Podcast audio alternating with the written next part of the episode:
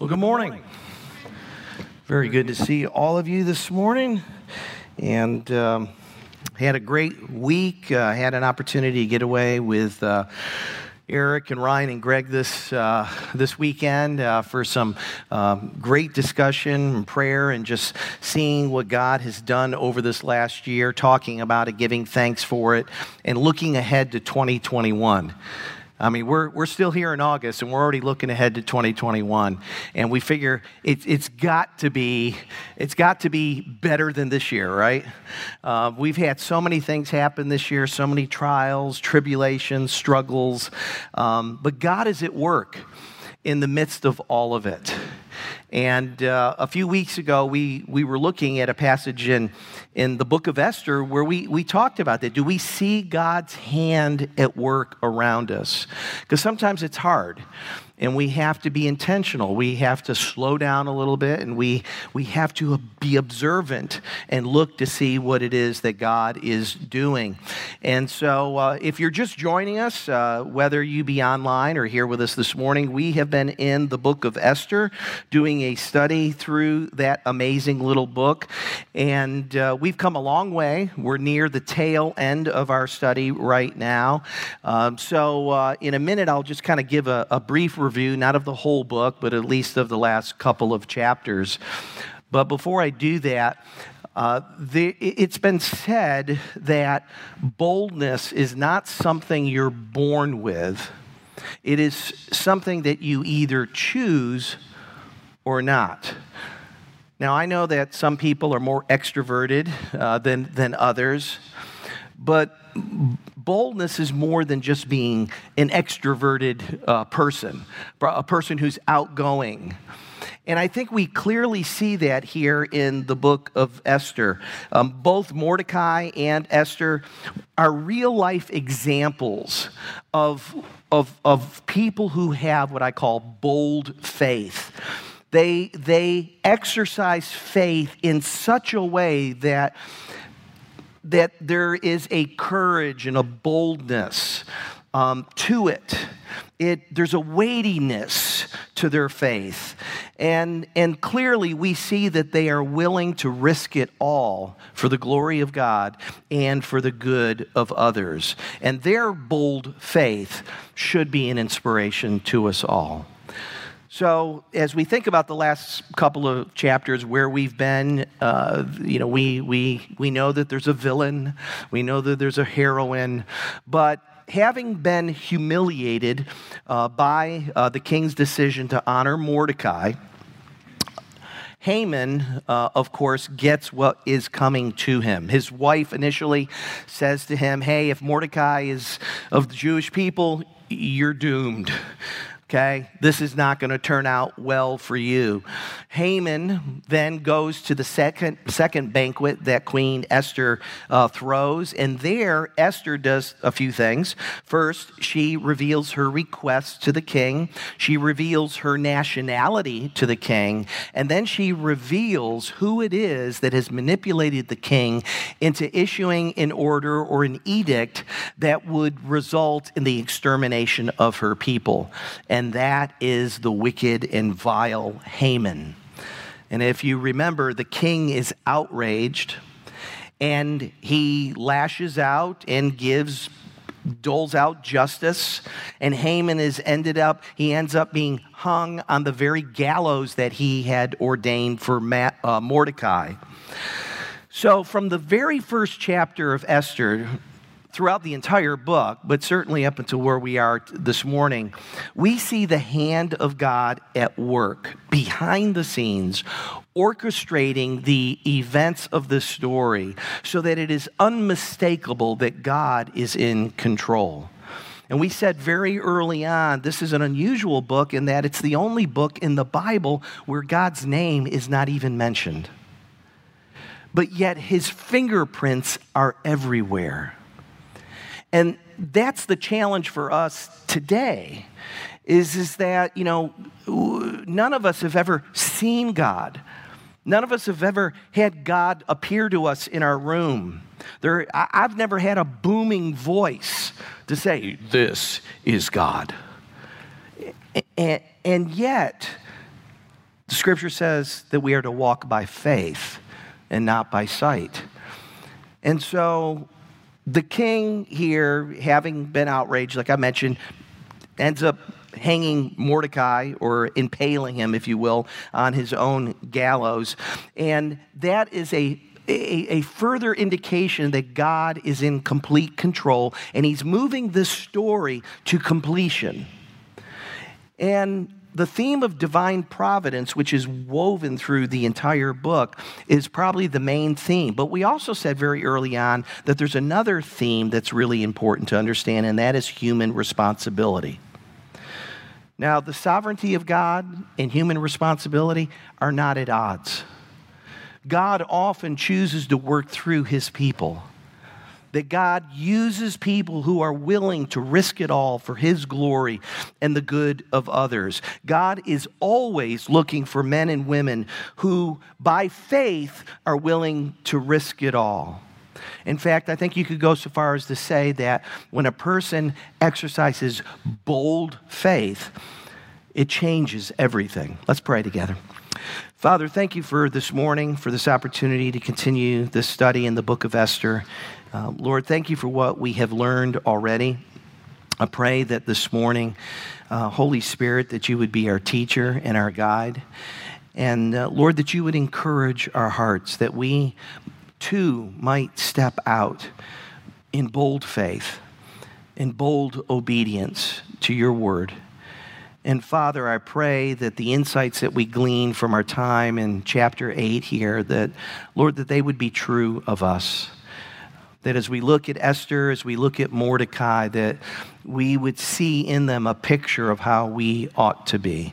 And so, Lord, I ask that you would speak through me this morning. And in Jesus' name, amen. So, in this chapter this morning, we're going to see um, that God is undoing all the evil that had been planned against God's people. He's not only going to undo it, but he's going to give blessings to his people. He's going to reverse their fortunes, if you would. Um, so, if you have your Bibles, go ahead and turn over to uh, chapter 8 of Esther.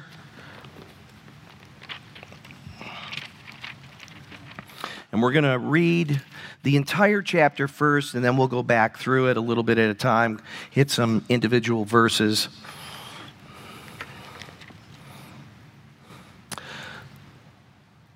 So we're going to start in verse 1. On that day, King Ahasuerus gave to Queen Esther the house of Haman, the enemy of the Jews. And Mordecai came before the king, for Esther had told what he was to her. And the king took off his signet ring, which he had taken from Haman, and gave it to Mordecai. And Esther set Mordecai over the house of Haman. Then Esther spoke again to the king, and she fell at his feet and wept and pleaded with him to avert the evil plan of Haman the Agagite and the plot that he had devised against the Jews. When the king held out the golden scepter to Esther, Esther rose and stood before the king, and she said, If it please the king, and if I have found favor in his sight, and if the thing seems right before the king, and I am pleasing in his eyes, let an order be written to revoke the letters devised by Haman, the Agagite, the son of Hammedatha, which he wrote to destroy the Jews who are in all the provinces of the king. For how can I bear to see the calamity that is coming to my people? Or how can I bear to see the destruction of my kindred? Then King Ahasuerus said to Queen Esther and to Mordecai the Jew, Behold, I have given Esther the house of Haman, and they have hanged him on the gallows because he intended to lay hands on the Jews. But you may write as you please with regard to the Jews in the name of the king, and seal it with the king's ring for an edict written in the name of the king and sealed with the king's ring cannot be revoked. The king's scribes were summoned at that time, and in the third month, which is the month of uh, Sivan, on the 23rd day, an edict was written according to all that Mordecai commanded concerning the Jews and to the satraps and the governors and the officials of the provinces from India to Ethiopia 127 provinces, to each province in its own script, and to each people in its own language, and also to the Jews in their script and their language. And he wrote in the name of the king Ahasuerus and sealed it with the king's signet ring. Then he sent letters by mounted couriers riding on swift horses that were used in the king's service, bred from the royal stud, saying that the king allowed the Jews who were in every city to gather and defend their lives, to destroy, to kill, and to annihilate any armed force of any people or province that might attack them, children and women included, and to plunder their goods on one day throughout all the provinces of King Ahasuerus on the 13th day of the 12th month, which is the month of Adar. And a copy of what was written was issued as a decree in every province, being publicly displayed to all peoples, and the Jews were ready on that day to take vengeance on their enemies. So the couriers, mounted on their swift horses that were used in the king's service, rode out hurriedly, urged by the king's command, and the decree was issued in Susa, the citadel.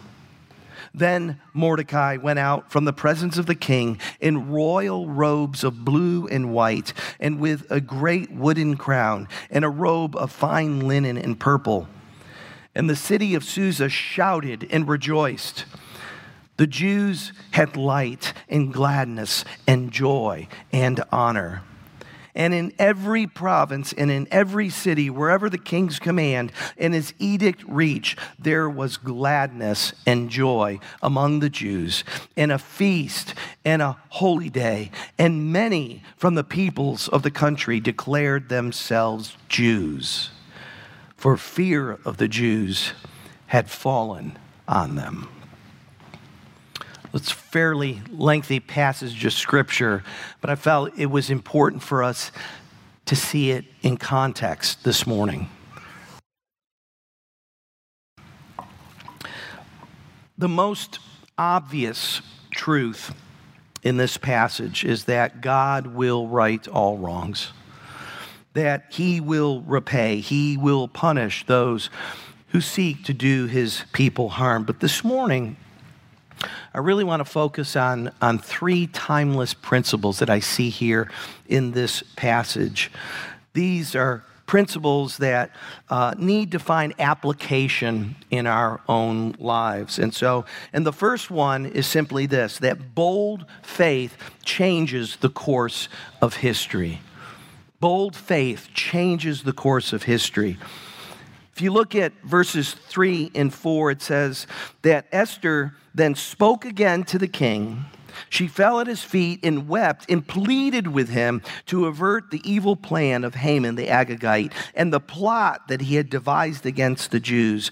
And when the king held out the golden scepter to Esther, Esther rose and stood before the king. Now, that, that first line that Esther spoke again to the king that's huge. Because apparently, this is the second time now that Esther has dared to go to the king unsummoned. And if you remember, you don't go to the king unsummoned. Because if you do, most likely that is what's going to happen. Unless the king extends the golden scepter to you. So, this is the second time Esther comes before the king and and takes a risk. She's risking her life once again for her people. This time, however, you notice something different about the way she approaches the king?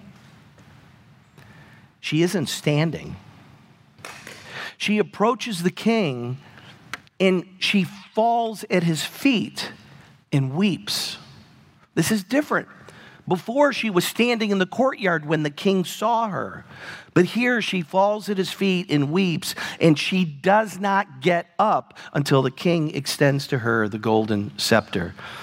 And then she begs and she pleads with the king to revoke the order that he gave. And I just love how she she she says this. You know, if you're if you've got your Bibles, you can look at it. But this is so reminiscent of the first time when she's presenting um, her request or about to present her request before the king. You know, if it please the king, and if I have found favor in his sight, and if this seems right to the king, and if I have favor with the you know she she she is being very respectful, very polite. She understands who who holds the power here, but she's making her case. And I think Esther is a wonderful picture of what every Christ follower ought to be like. Because when you think about what Esther is doing, Esther is interceding for her people. Why? How many of them does she really know? I mean, she knows Mordecai. She's probably got some friends that she grew up with, maybe some other extended relatives. No, she understands that she is a part of God's covenant family. And she cares about her people. She loves her people. And I was thinking, if this was true for Esther, how much more so should it be true of us? As Christ followers, of members of God's family. We call ourselves brothers and sisters in Christ, but all too often we find people who call themselves Christian at the throats of one another. Sometimes we're not very kind and loving. Esther was willing to risk her life for people, many of which, most of which, she did not know. But she knew they were a part of God's covenant family, that she was a part of God's covenant family. I mean, just consider the words of Jesus. Jesus, when he says, We're to love one another. This is my commandment that you love one another even as I have loved you. No greater love, he says, has any man than he lay down his life for his friends. We're to love one another and honor one another deeply from the heart. We ought to be just as protective of one another as Esther was of her people. We should be the first to come to the defense of one another. Why? Because we're family. You know, that's the difference. You know, Christians, we don't just love our own. Jesus says, if you love those who love you, what, what, what does that do for you? How does that get you ahead? He says it doesn't. He said even pagans do that. But we're called to love those who are outside the family. I, I, you know, next to Jesus, I think Paul probably gives us the best picture of what that looks like in, in Romans chapter 9, verses 2 and 3. I just, it, it, it always blows me away every time I read it. But this is what Paul says. He says, he's speaking of his brethren by race, the Jewish people. And he says, I have great sorrow and unceasing anguish in my heart for I could wish that I myself were cursed and cut off from Christ for the sake of my brothers, those of my own race. I mean, do you hear what Paul is saying there? He says, I, I, I, would, I would prefer to be cut off from Christ, separated from him, bound and destined for hell itself, if it would if it would help my brothers in the flesh come to Christ and be saved. Paul had an incredible heart for people as he ministered to them. And I'm, I'm convinced that one of the reasons, and there are many, why we do not frequently share the gospel with people is that our hearts are not compelled by love or by the horrors of hell. I really don't. And I'm speaking to myself here. Even this past weekend, we talked a little bit about this as, as elders and, and just thinking about all the different reasons and the fact that, that God left us on this earth for a reason. And that's, that's to proclaim the gospel. It's to preach the gospel. It's, it's to be instruments in God's hands, uh, mouthpieces and hands and feet that God can use so that others might hear the glorious gospel of Christ, that they too can have a relationship with God, that they can be forgiven of their sin and receive the gift of eternal life. That's what we're called to do. We are, we are ambassadors for Christ. We have been given the ministry of reconciliation. Matthew 28 says we're to go into all the world and make disciples. That's what we're called to do. And, it, and obviously, it, it, you know, Jesus says, if you love me, you will keep my commandments. Well, okay, Jesus, how much do I love you? I don't know. Are you keeping his commandments? Are you sharing the gospel with people? Are you making disciples? Are, are you loving the brethren? Is, does your life indicate the kind of transformation that God does in a person who has saving faith? I think the other thing is, you know, we talk about hell, we read about hell, but do we really believe it? Do we really believe that our neighbors and family members and friends and coworkers who do not know Jesus, that if they were to die today, would be forever in a place called hell, a place of eternal torment, separated from God and all that is good. I think I go through life apathetic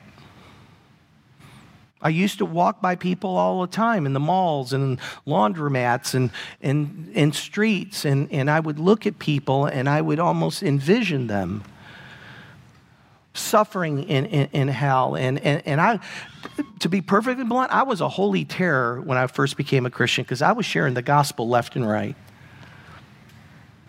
And then something happened, and I got comfortable and complacent and I wasn't gripped anymore by hell. I wasn't gripped anymore by the love of Christ and the love for others. And, and I've been praying that God would change me, that He would give me His heart, that God would give me the heart of Paul, the heart of Esther. I love what William Booth said once. William Booth was the founder of the Salvation Army. He said this He said, If I could, I would have finalized the training of my soldiers with 24 hours hanging over hell to see its eternal torment. Esther's love for her people and her bold faith motivated her to risk her life yet again. And I want a heart like Esther's. I want that kind of faith. When, when I preach the gospel, when I'm sharing my story with other people, I, I want to have those words of hers just, just reverberating in my brain and in my heart. That how can I bear the calamity that is coming to them? How can I bear to see their destruction?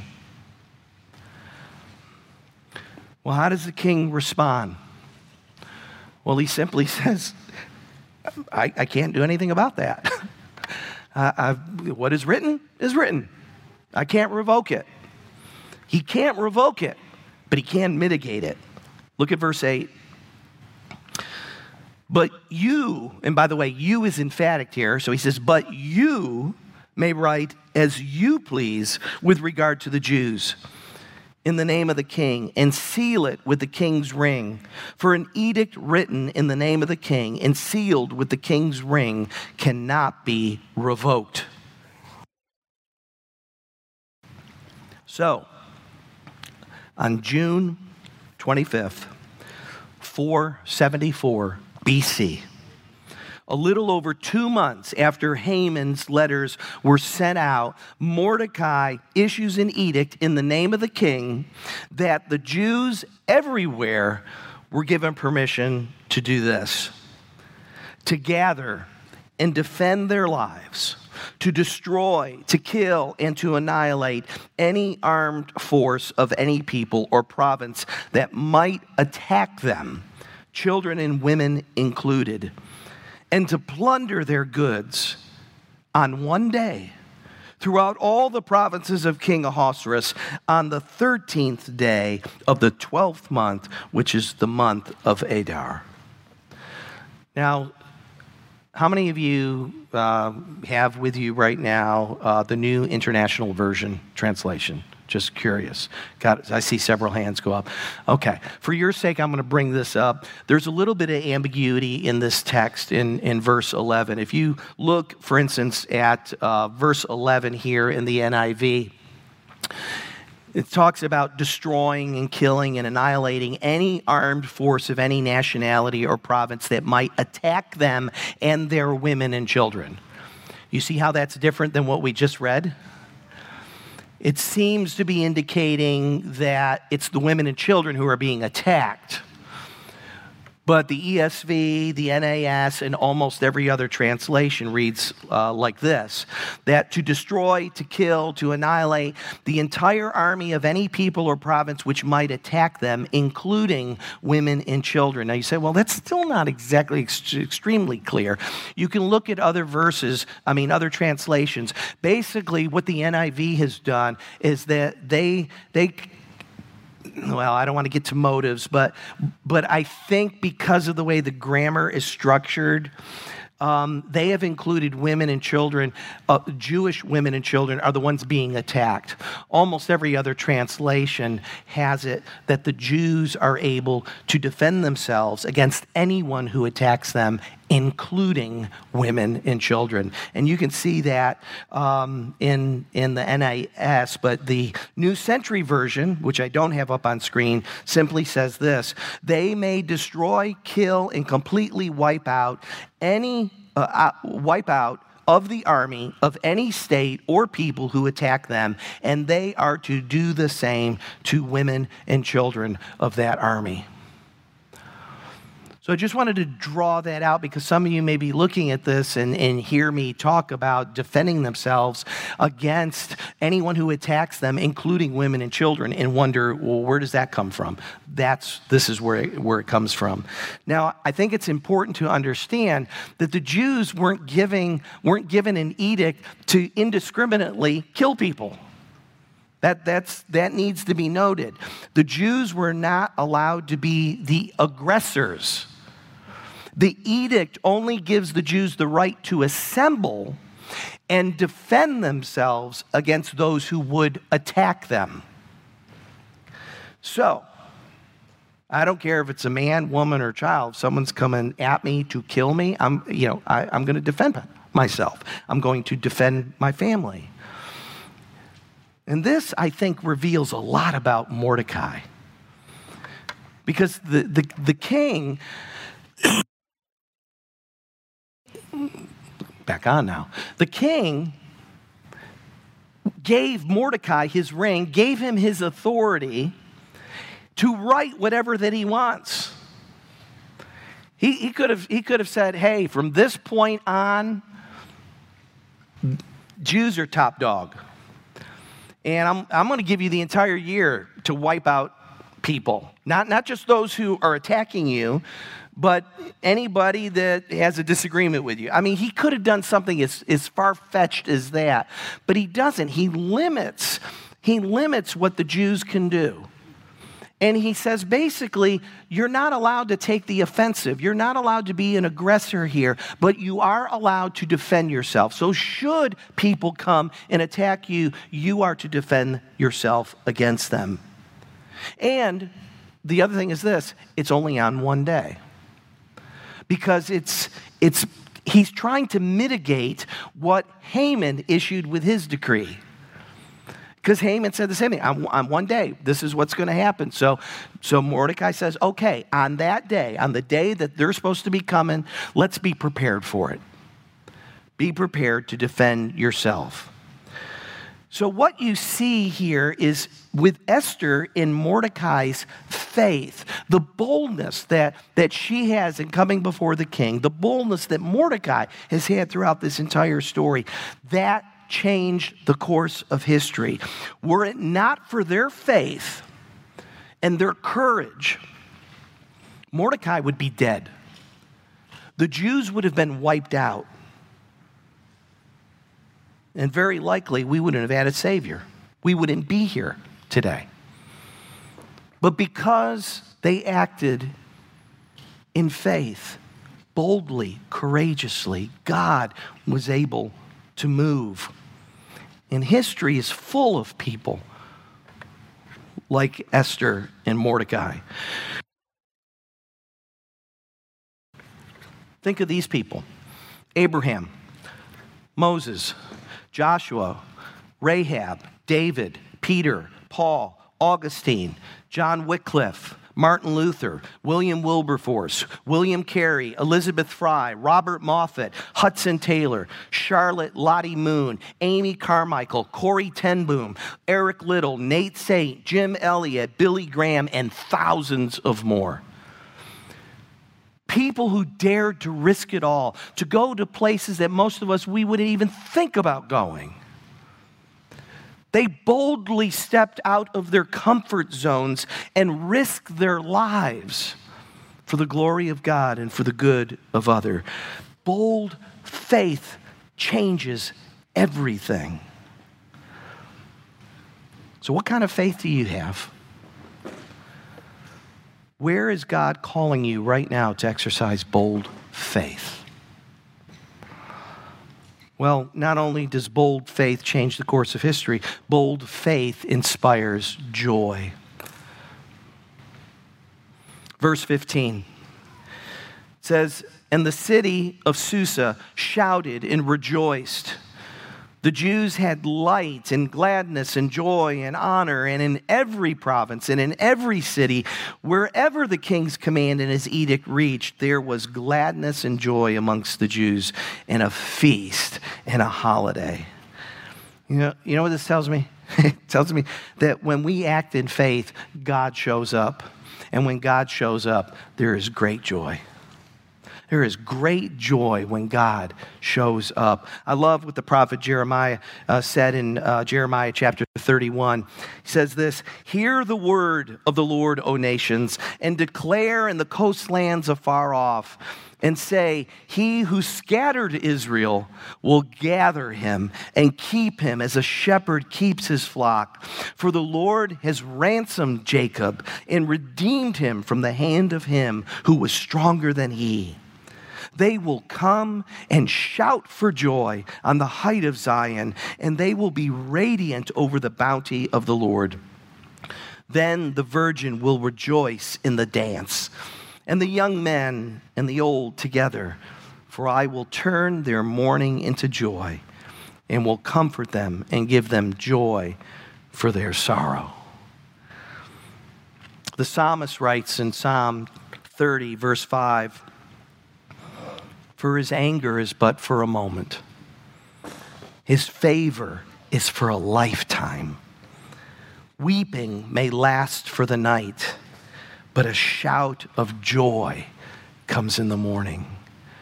And then, if you go down just a few more verses to verse 11, you, you would read that he turned my wailing into dancing.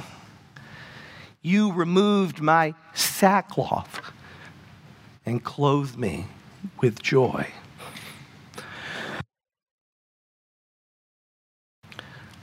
Perhaps, just perhaps, if, if we learn to rejoice like the people of Persia, the, the Jewish people of Persia, maybe people would be more attracted to Jesus and his church. Does your faith bring you great joy? It should. And can other people see it? They should. Does your faith inspire obedience in others? Does it encourage them? Does it bring joy to their hearts? Bold faith changes everything. It changes our, our direction in life. It changes our attitudes. It changes our affections. It changes everything. And it inspires great joy. Finally, bold faith also confronts the unbelieving world. When you look at what Esther did here and the decree that was written, we, we read in, in verse 17, it says, And many from the peoples of the country declared themselves Jews. People declared themselves Jews for fear of the Jews had fallen on them. Now, I do think that, that many of these people were genuinely converted. And th- there are reasons for that. They, they just witnessed something that only God could do I mean, they heard the stories. Remember Zeresh? Um, if Mordecai's of Jewish, you know, descent, if that's you, you're you're a goner. Why, why did she say that? Because she heard the stories. She understood who the God of, of the Jews were, was. They also witnessed the ascension of Esther, a Jew who is now queen over Persia. They saw the fall of Haman and the promotion of Mordecai. They observed the king's change of heart, and they read the edict that was issued in the name of the king. So I do think that some of these people became Jewish proselytes. But I also believe that many of these Jews or many of these people became Jews, declared themselves to be Jews because it was advantageous to them. They were fearful of their own lives, that maybe the Jews might do to them what they're doing to those who are attacking them. It was a very pragmatic decision.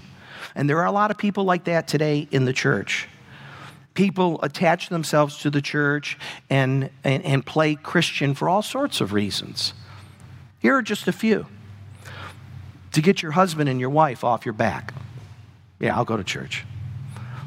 Because your parents make you come.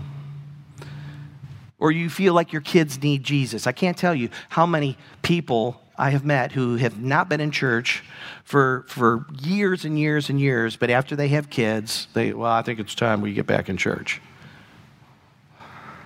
How about to alleviate guilt and shame? They feel so terrible about things they do that they, they you know, yeah, let's, I'm going back to church. It's, you know, they, they want to do penance, which really, when you think about it, I'm going to do penance for my sin. I feel so terrible and guilty about what I'm going to do that I, I need to suffer, so I'm going to go to church. I mean, you know, I mean, this is. How about to, to prove to somebody that you've changed? You're so desperate for someone to love you, to accept you, that you're willing to do anything. It could be that it's a requirement for community service. Maybe you need help paying the bills.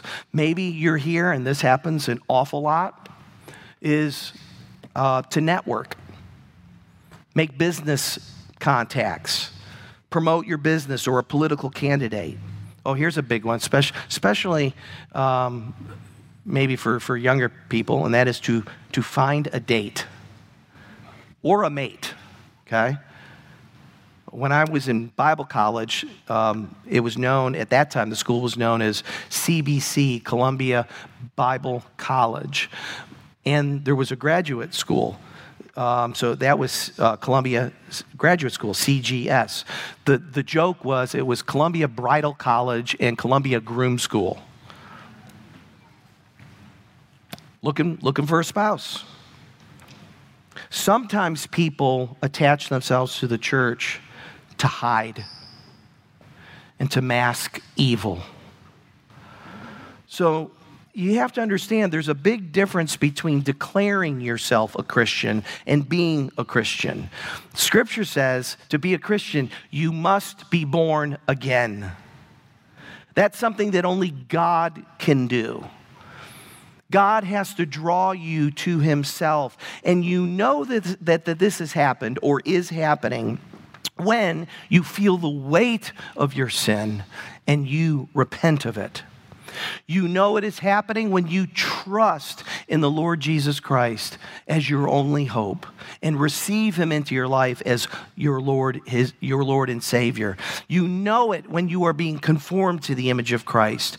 And you know it when you can't keep the good news to yourself. That's when you, that's when you know you belong to him. And some of you here or watching online may not have taken this first bold step of faith. And I would encourage you to do this. Christ came to earth and he died on the cross to take our sins away. He paid the penalty for our sin that we deserved so that we could be forgiven and receive the gift of eternal life. For some of us, we need to stop trusting in our own righteousness, our own good deeds, our church attendance, and we need to repent and receive Christ as Lord. John tells us in his gospel, chapter 1, he says, But as many as received him, to them he gave the right to become children of God, even to those who believe in his name who were born not of blood, nor of the will of the flesh, nor of the will of man, but of God. You see, when a person repents, when a person trusts in Christ, everything changes. Bold faith changes everything. He receives new life, a new heart, a new spirit. He is a new creation. He has a new purpose, a new direction. He has new priorities. Esther and Mordecai understood that boldness isn't something you're born with, it's something you choose. They chose to act boldly in faith, and they changed the course of history. They inspired joy in others, and they confronted an unbelieving world.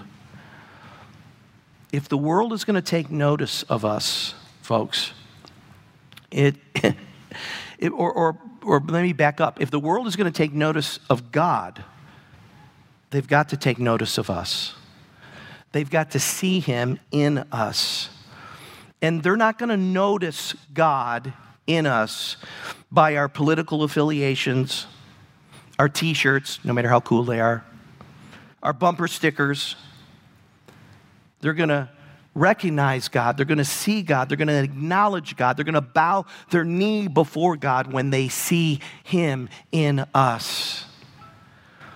The world is not impressed with big churches, slick programs, TV personalities. They're not moved to repentance by our piety, cheap moralism, or eccentric legalism. What the world needs to see is Christians living out what they say they believe and in the power, the power of the Holy Spirit. It's my prayer that we will act in bold faith and in so doing, we will bring honor to God. We will inspire joy in others, and we will change the world. Let's pray together. Father, I thank you for this morning, for your word to us, for the challenge that it brings to us. Lord, I thank you for Esther, for Mordecai, for their willingness to be used of you. Lord, I pray that we would be equally willing for you to use us, that we would step out in bold faith, trusting you with our very lives. Lord, I pray also that you would give us a love for one another and a love for those who do not yet know you. Lord, give us a vision of hell. Motivate us, move us out of our comfort zones. Lord, we hold the keys of the kingdom. We have the message of hope that people need to hear. And if we don't tell them, how will they hear? How will they know? So, Lord, do a deep work in us. build your church, extend your kingdom. Use us for your glory, we pray. In Jesus' name, amen.